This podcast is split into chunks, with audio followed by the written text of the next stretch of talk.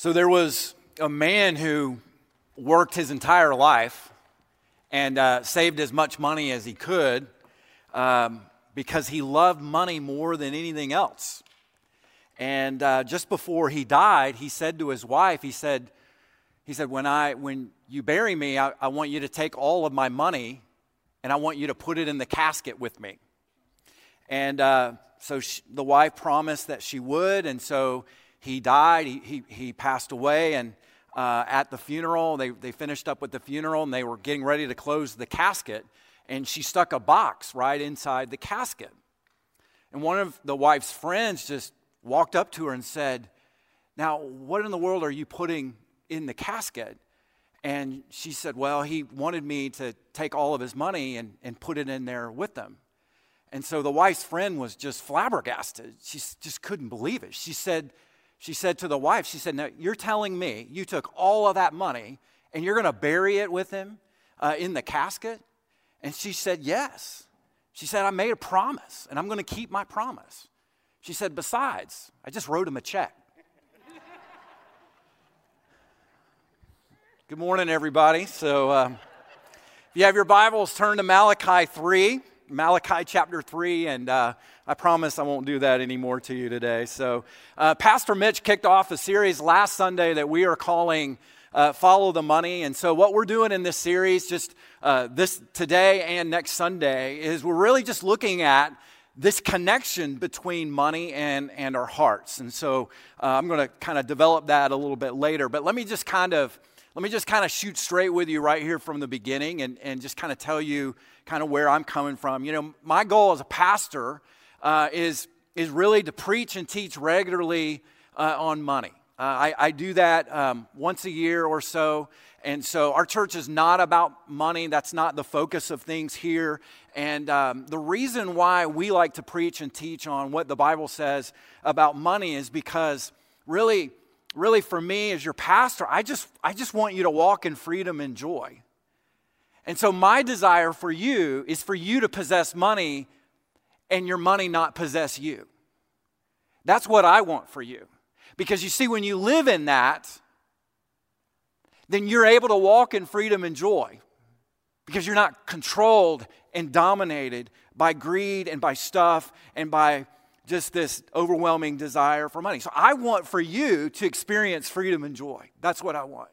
And so that's why we preach and teach on money. And so, uh, so just know where, where my heart is. I, I, don't do this because God needs your money. He doesn't. He, he already owns everything. And, and I don't do this because the church needs your money. Um, uh, we, we preach and teach this so that we can be reminded of the path of life. So now let me give you a little bit of context for what we're going to look at today in Malachi chapter 3. Uh, the people of Israel are returning from Babylon to Jerusalem. They're returning back to uh, their homeland. Uh, the Babylonians have ransacked Jerusalem and Judah, they have flattened it. And they killed thousands of people in the process, the Babylonians did. And then the remaining portion of the people of Israel were shipped off into exile. And so, what you have is about 70 years or so after that, uh, permission was given to the Jewish people to come back into the land, to come back into Jerusalem, and to begin to rebuild the, the walls and to begin to rebuild the temple. And so there was a huge renovation project going on in Jerusalem as the people were making their way back into their homeland. The problem was is while the external renovation was going very very well, and you can read about that in the book of Ezra and Nehemiah, the, the real problem was the internal re- renovation was not going as well. And what I mean by that is, as the people of God were doing this, they were really not walking in obedience to God in every area of their life. And one of the areas where this manifests itself is in their giving and generosity. And so, what God does is He calls them out on it. He really just puts His, puts his finger right on the heart of the issue and challenging the people to obey him and to trust him. And so, what we're going to read today in Malachi chapter 3 is really God confronting his people on their lack of real faith and obedience. So, what I want us to do today, this is a well known passage. So, we're going to read verses 6 through, through 10 of chapter 3. And uh, I'm going to invite you, if you're willing and able, would you please stand just out of reverence for the word of God spoken to us today? And so, Malachi the prophet records God saying this For, for I, the Lord, do not change. Therefore, you, O children of Jacob, are not consumed, or not destroyed, in other words. From the days of your fathers, you have, you have turned aside from my statutes and have not kept them. Return to me, and I will return to you, says the Lord of hosts. But you say, How shall we return? Will man rob God? Yet you are robbing me. But you say, How have we robbed you? In your tithes and contributions. You are cursed with a curse, for you are robbing me, the whole nation of you. Bring the full tithe into the storehouse, that there may be food in my house, and thereby put me to the test, says the Lord of hosts. If I will not open the windows of heaven for you and pour down for you a blessing until there is no more need. The grass withers and the flowers fade, but not the word of God. It lasts forever. You may be seated. Now, what I see very simply in this passage, just three very simple movements in the passage. I think, first of all, what we see is a problem, and uh, God calls them out with this problem. And then, secondly, we see a priority. We see a priority that God highlights for us. And then, and then lastly, the passage really ends with a promise. So I want to I want to spend a few moments today talking about the promise. So let's jump in and look first and foremost at the problem. All right, look with me at verse six. Notice notice what God says to his people. He says, For I, the Lord, do not change. Now, this is, this is really the preeminent verse on what we call the, the immutability of God. And the immutability of God just basically says that God's nature and character never change. That God is consistent and He's faithful in all that He does, in all that He is. He never changes. And so the author of Hebrews says it like this that God is the same yesterday, today, and forevermore. The author of James, James says that there's no shifting shadow with God at all. He is the same yesterday, today, and forevermore. So, so really, God, what we're seeing here is God highlighting something about his character and nature that he never changes. Now, let me just kind of pause there, church, because I, I think that we can find tremendous comfort in that truth because we are living in a time of, of unprecedented change. And we, we have, we've gotten so acclimated to the warp speed of change that is happening all around us, culturally and morally and politically and just in our society as a whole, that we don't realize how quickly things are changing. And it's just really encouraging when you think about the fact that we can anchor our souls to a God who never changes that He is the same yesterday, today, and forever. And so that is really, really good news. Now, specifically, what God is really highlighting here in verse 6 when He says, I, the Lord, do not change, He's really talking about His covenant love for His people. He's talking about the fact that God that God always keeps his promises. He never he never reneges on a promise. That he is faithful to keep his promises. He is steadfast in his love for his people. That's what he's talking about here. And, uh, and so that's, that's the point that he's trying to make. Now, this is where the problem enters. You see, while God never changes and he always keeps his promises, you really can't say that for God's people. That while God is consistent and faithful in who he is and in his character, the people of God, uh, not so much. At best, we are inconsistent and unfaithful. And so the people that he's talking to had changed. And the Bible reminds us that they had turned away from God in every area of their life as they were making their way back, back into the homeland, as they were trying to rebuild their lives. And so, and so that's exactly, exactly how this change is being expressed. They had turned away from God by not following the commandments of God. And so the people responded to the word of God by asking, Well, how have we changed? And so God said, Well, you've withheld your tithes and offerings. And so, and so basically, God is putting, putting the spotlight right on their giving and their generosity. Now, now church, don't, don't miss this because really what, what God is talking about here is He is drawing a connection between the people's money and their maturity. That He is drawing a straight line between their cash and their connection with God.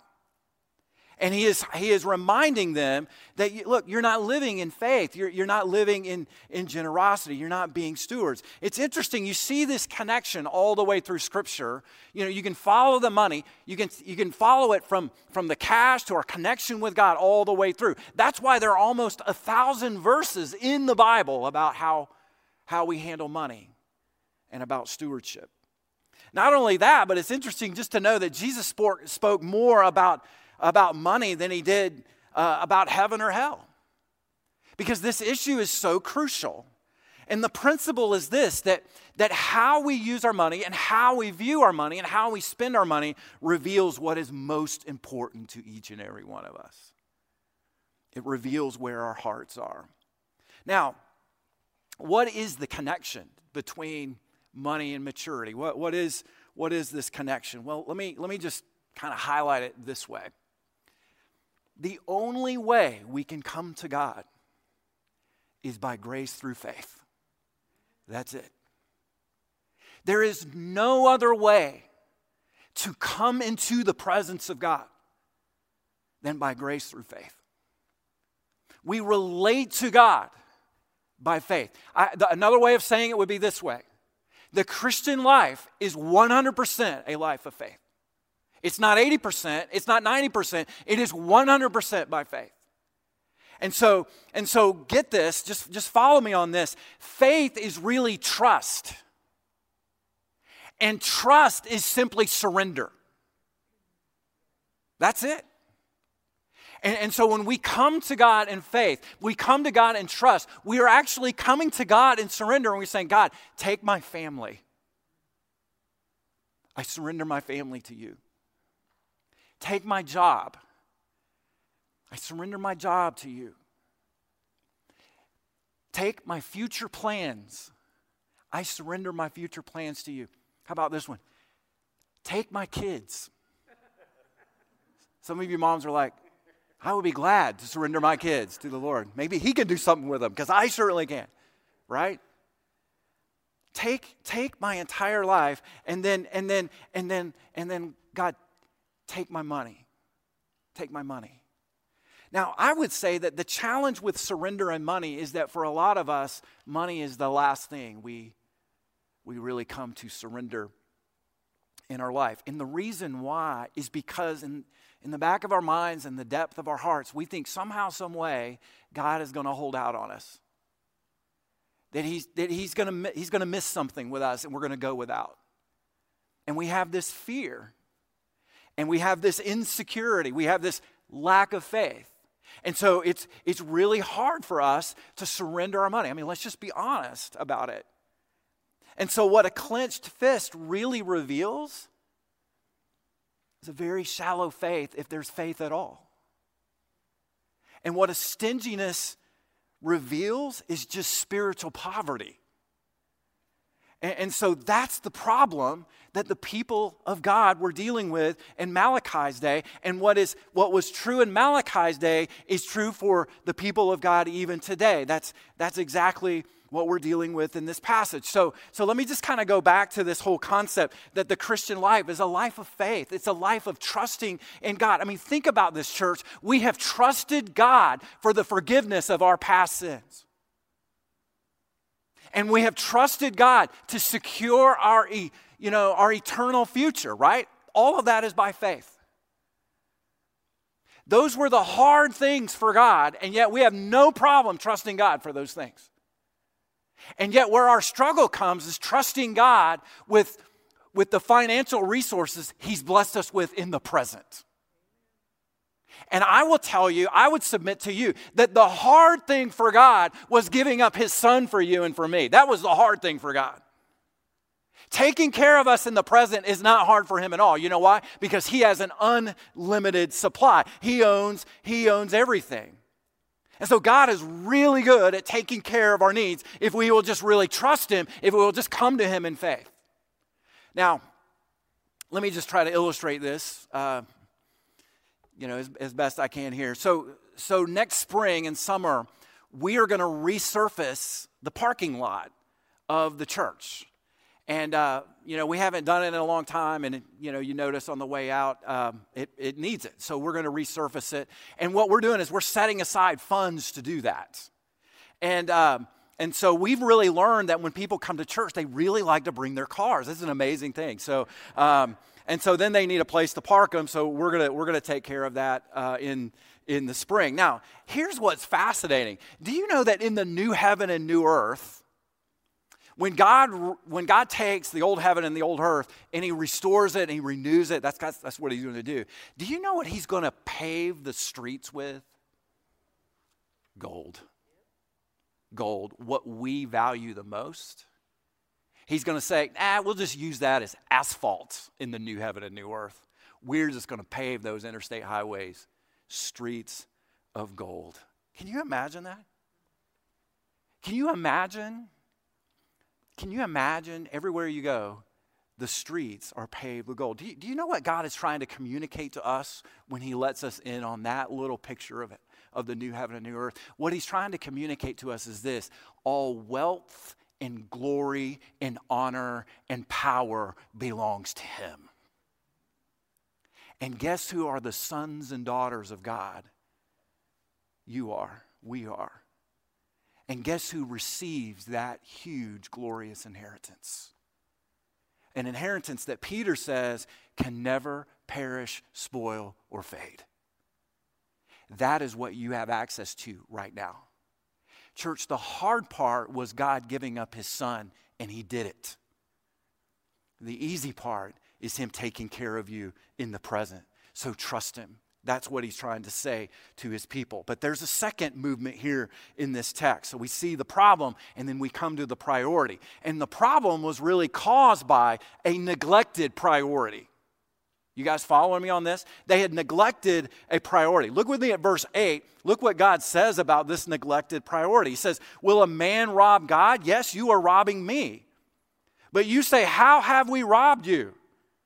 In your tithes and offerings, in your tithes and contributions. Now, now a tithe is just simply 10%. And so God had required that his people would give a 10%. We'll talk a little bit more about that in just a minute. That's what they were to, that's what they were to give, but they refused. They refused to walk in obedience to God. And so God says, You're robbing me. Now, can I just say that if you've got a rap sheet going, probably the one thing on your rap sheet that you don't want to have is you're stealing from God. That's probably not a recipe for success. You guys following me on that? Uh, I, I, I, don't, I just don't think it's going to go well with you if you're, if you are stealing from God. I'm, I'm just saying about that. Now, I was reading this week, uh, there was an article on the NBC News website, and this was from a few years ago. Uh, there was a guy in Jamaica running a scam, and he would just call up random Americans and explain that he was from the Mega Millions lottery and that the phone caller had won $15 million in, the, in, the, in, the, in a lotto game. And all that they needed to do was, was wire him 50000 in taxes and he would release the funds into their account, right? Does this sound, this sound exciting to you? So the problem was, and I think the guy's name was Keniel Thomas, if I remember correctly. So he was just calling up random Americans doing this. And do you guys know that he he randomly called the former director of the FBI and the CIA, William Webster. Can I just say that it didn't go well with him? As soon as he landed at JFK, there were some guys waiting to pick him up, and they did, and he went to jail. So, so if you're going to scam someone, you probably don't want to scam the former director of the FBI and CIA. Just saying, and you probably don't want to scam, uh, you know, God. Now, now, some of you push back and you say, "All right, Scott, I, I get it, I get it, I, I know what it says and everything, but that's not really robbing God, is it?" I mean, come on. I mean, God's just saying that. He's just trying to scare his people, you know, and he's trying to scare us into giving. I, I, think, I would say that the phrase robbing God is exactly the right word to describe what is happening because robbing God just simply means to take something uh, for yourself that belongs to someone else, or just to simply withhold giving something that, that rightly belongs to someone else, that someone else rightly deserves. And I think the people of God were doing just that. So, how can it be true that we're robbing God? Well, I would say there are a couple of principles at work here. And I want to just take a minute and just highlight these principles. The first one is this it's the principle of ownership. And what I want you to do is I, I want you to I want you to find something in your possession right now, and I want you to just put it in your hand. I want you to just hold it up. So if you got a cell phone, a pen, a Bible, uh, just hold it up. Go ahead and just hold it up, okay? All right, you guys got it? Very good. A watch would be really good. Okay, hold that up just a little bit longer. All right, now here's the thing, church. Here's what I want you to see. The principle of ownership says this you possess it, but you don't own it. That's the principle of ownership. You can put them down. You possess it, but you don't own it. In other words, that's not your watch. And you're like, what do you mean, Scott? I mean, I bought this watch. I paid for this watch. I've been checking this watch since the beginning of the sermon. This is my watch right here, right? This is my watch. The truth is, you only possess it, but it's not yours. Let me show you Psalm 24 1. I want you to notice what the psalmist recognizes. He recognized the principle of stewardship. And, and, and he says this The earth is the Lord's and the fullness thereof. So not only does the earth belong to God, but everything on the earth, the fullness of the earth, belongs to God. The world and those who dwell in, every single person, whether they believe in God or not, belong to God. Isn't that interesting? For he has founded it upon the seas and establishment, established it upon the rivers. In other words, the very basis for his ownership of everything in the world is the fact that he created it. And when you created it, when you create it, it's yours. And it belongs to God. So God is the owner of everything. And so, and so everything that we have belongs to God. So listen, when you give to God, you're giving something that already belongs to him. You guys follow me? All right, let me, let me kind of show you what I mean. Mike, can you give me $20? Thanks. Thanks, Mike. You guys give Mike a big round of applause today. So, now he was wearing a mask, all right, but he was smiling when he did that. He didn't mind giving me $20. He didn't mind that at all. Was there any hesitation, any regret from Mike in giving me $20? No. You know why? Because I gave him this $20 before the service started. That's why so he was just giving it back to me because it was it's in my possession. And that is exactly what we do when we give to God. It already, it's already his. And so you're just giving back to him what, what he gave you in the first place. That's the principle of ownership. Does that make sense? All right, now let me just share with you the principle of stewardship. Well, let me just say one more thing about the principle of ownership. So, so let's just kind of go down the line a little bit. Your watch belongs to God. Uh, your cell phone belongs to God. The car you're driving home in today belongs to God. The house that you live in belongs to God. The air that you're breathing belongs to God. Everything you have is on loan from God. That is the principle of ownership. Now, the principle of stewardship. The principle of stewardship just basically says I'm a steward. So God has blessed me with those things, and so I am to use those things to meet my needs and the needs of my family and to be a blessing to the owner. That's, that's stewardship, to be a blessing to the owner. And, um, and so that's at the heart of really what, what it is to be a steward. Now, you know, we went uh, on vacation in Florida a little, a little while back, and uh, we had friends that loaned us a car so we wouldn't have to rent a car, which was really nice of them. And, uh, and so, what I just I just try to think like a steward. I try to just have that mindset in everything that I do. So, so the, their car was on loan to me as a blessing uh, to me and my family. And so uh, I noticed the, the tire, the air in the tires were kind of low. So you know what I did? I filled up those, those tires. And then I noticed the car was a little bit dirty, and so I took it and got it at a car wash, and then the inside was dirty, so I took it and vacuumed it out, cleaned it up, and then I returned it to the owner because I, I really just wanted to be a blessing to the, to the owner of that car because that car was such a blessing to me. And that's really the heart of stewardship. It's just, God, I just want to be a blessing back to you. I, I just want you to have a great day because you have given me and blessed me so much. Does that make sense? That, that's, that's ownership and stewardship. So, so if the people of God in Malachi's day would have had that as their priority, uh, man, they would have been doing Malachi verse, verse uh, chapter 3, verse 10. Let me, let me show it to you. Look, look, at what, look at what God says. He says this He says, Bring the full tithe uh, into the storehouse uh, that there may be food in my house. Now, let me, let me explain kind of what's happening here. Um, as I mentioned, the tithe was a tenth. So, so the people of Israel were to give a tenth of their crops, or a tenth of their, their herds, or a tenth of their money, uh, a tenth of their produce, whatever, whatever it was, was kind of, kind of wide open there. And so specifically, they were to bring it to the storehouse. And the storehouse was a section in the, near the temple, on the Temple Mount, on the temple complex. And, uh, and so the, the, the, the storehouse was really the treasury. And so the people would kind of walk by there and then they would give their offering in that location of the temple as they were going to worship God. Now, did God require that because God is some kind of egomaniac where he looks down and he says, Man, look at all those sacks of grain, look at all those coins, look at all look how rich I am. Is, is that why he you know required that? No. You see, the, the storehouse or the treasury went to the Levites, it went to the temple priests. And it supported the priests and their families so that the temple priests could administrate and facilitate the worship of God in a full time basis. Because you're not going to be able to be bivocational in that situation. You either need to be a full time farmer or a full time priest. You can't do both. It's just, it's really too difficult. And so that's really what, what God is explaining here in Malachi 3. And so the principle is this that when God's people prioritized giving and stewardship, what they were in fact doing was prioritizing worship. Does that make sense?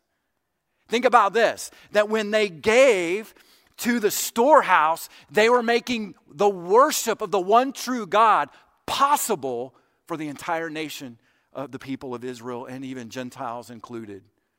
Come all, come everybody. And when, with they, when they withheld their, their offerings and their tithes, they were actually withholding praise and worship from God. That's how big of a deal this is.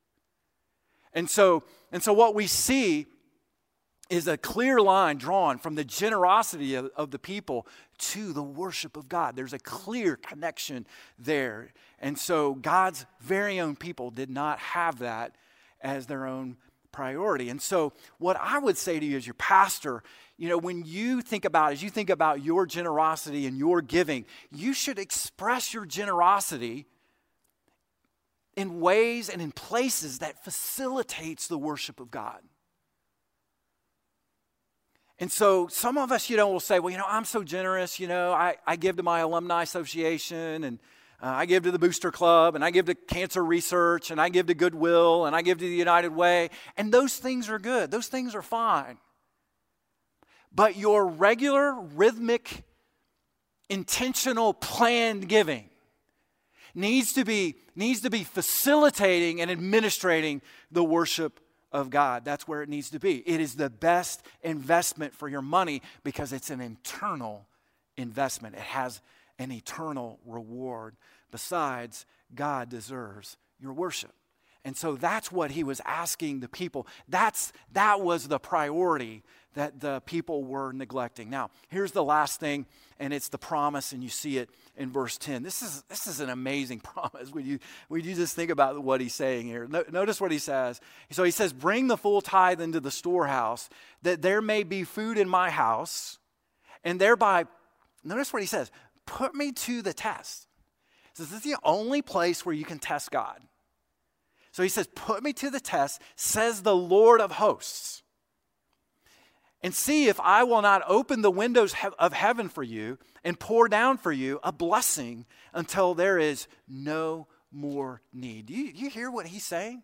He is begging his people, Will you just trust me? Will you just believe me? Will you just test me in this? See, there's a connection between testing and trusting. And it's an expression of our faith. It is, a, it is a literal stepping out in faith saying, God, I'm giving this to you because I'm trusting you to return the blessing back to me. I am trusting you to provide for me and my family because I recognize that you're the owner of everything and I recognize I am the steward of everything that you have given to me. So, so this is a promise. God promising that He is going to open the windows of heaven, and out of these windows of heaven come, you know, the absolute blessing of God. It's a tremendous promise for the people of God back then in Malachi's day. And I would submit to you that it is a promise for the people of God today as well. Now you're like, all right, Scott, where are you getting that from? Well, I, I'm getting that from the fact that there are numerous corollary promises to this one in the New Testament. I'll show you one. Hebrews 11, 6. The writer of Hebrews says this, and without faith, it is impossible to please him, for whoever would draw near to God must believe that he exists and that he rewards those who seek him. Now, here's what I want you to notice. Again, the Christian life is a life of faith. And that when we when we you know, when we have faith in God, it pleases God. And it, what it does is it produces spiritual intimacy and vitality in my relationship with God. And what He does is He rewards those who seek Him with that kind of faith. And I think that is, that is the corollary verse. And so, what this passage is saying is God will bless you, dear Christian, as you trust in Him as you steward your, the resources God has given you. And I, I think you could kind of say it this way that just as there was a physical storehouse on the temple grounds, there is a spiritual storehouse in heaven. And God wants to throw open the windows of heaven and pour out those blessings in your life and in mine. Now, you know, now I, I know what some of you are thinking because I've done this long enough to, to kind of know um, how, how we kind of view this kind of thing. And, and I know that if we were just honest, we would say, you know, I would do that, Scott, if I could just know up front what God's going to give me in return. If I could just know that, boom, I'm all in. You know what I mean? And uh, it's kind of like, you remember the fundraisers you did in elementary school?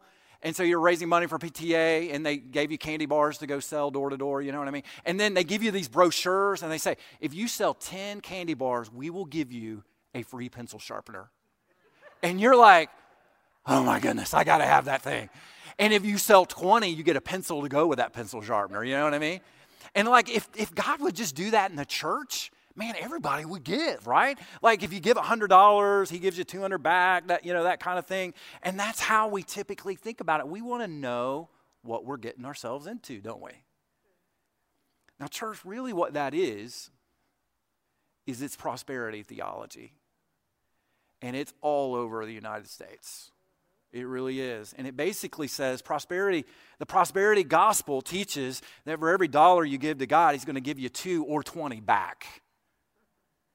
Or if you give $500 to God, He's going to heal you of cancer tomorrow. And I'm just telling you, as your pastor, it's a scam. It's a manipulation of God, it's a, a manipulation of God's people by preachers, is what it really is. And so prosperity preachers get it wrong because it's not God giving you $1 for every 50 cents he gives you. It is, it is really God giving, giving you more of himself for every step of faith you take in your relationship with him. It's God pouring out him, himself, his presence, his love, his grace, his peace and joy in your life. And so what we see is when people walked with God in faith, the earthly storehouse produced worship. And when, and when people walk with God in faith, the heavenly storehouse produces wonder. Wonder at who God is, His presence and His love, His joy and His peace in your life.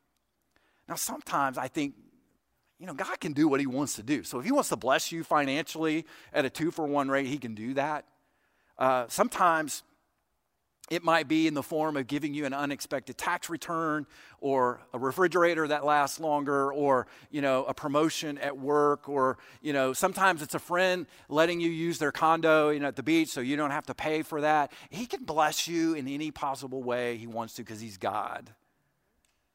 But here's the thing you can take to the bank that when you walk in faith and you give to God, you, have, you walk away with more of Him. And I'm just here to tell you that in the age of anxiety that we're living in today, you can't put a price tag on the peace of God in your life. And in the age of division and strife, you can't put a price tag on having the love of the Holy Spirit flow through your life into the lives of other people. In the age of materialism, you can't put a price tag on just being satisfied with the things that you have. And so, and so we walk away in freedom and security and joy and peace because we have more of God in us. And you realize, man, I'm satisfied by the bread of life. Now, let me just close with this. A lot of times people will ask me about this passage in Malachi 3:10. People will say, "Now, Scott, are we are we supposed to be giving 10%?" Um, sounds a little high to me. Are we supposed to be doing that? It's kind of an Old Testament law, right? Um, here would be my answer. What did Jesus give to you? Aren't you glad Jesus didn't give you just 10% of himself? What did he give? He went all in. See, the truth is this God doesn't want a portion of you, He wants all of you. Let's pray.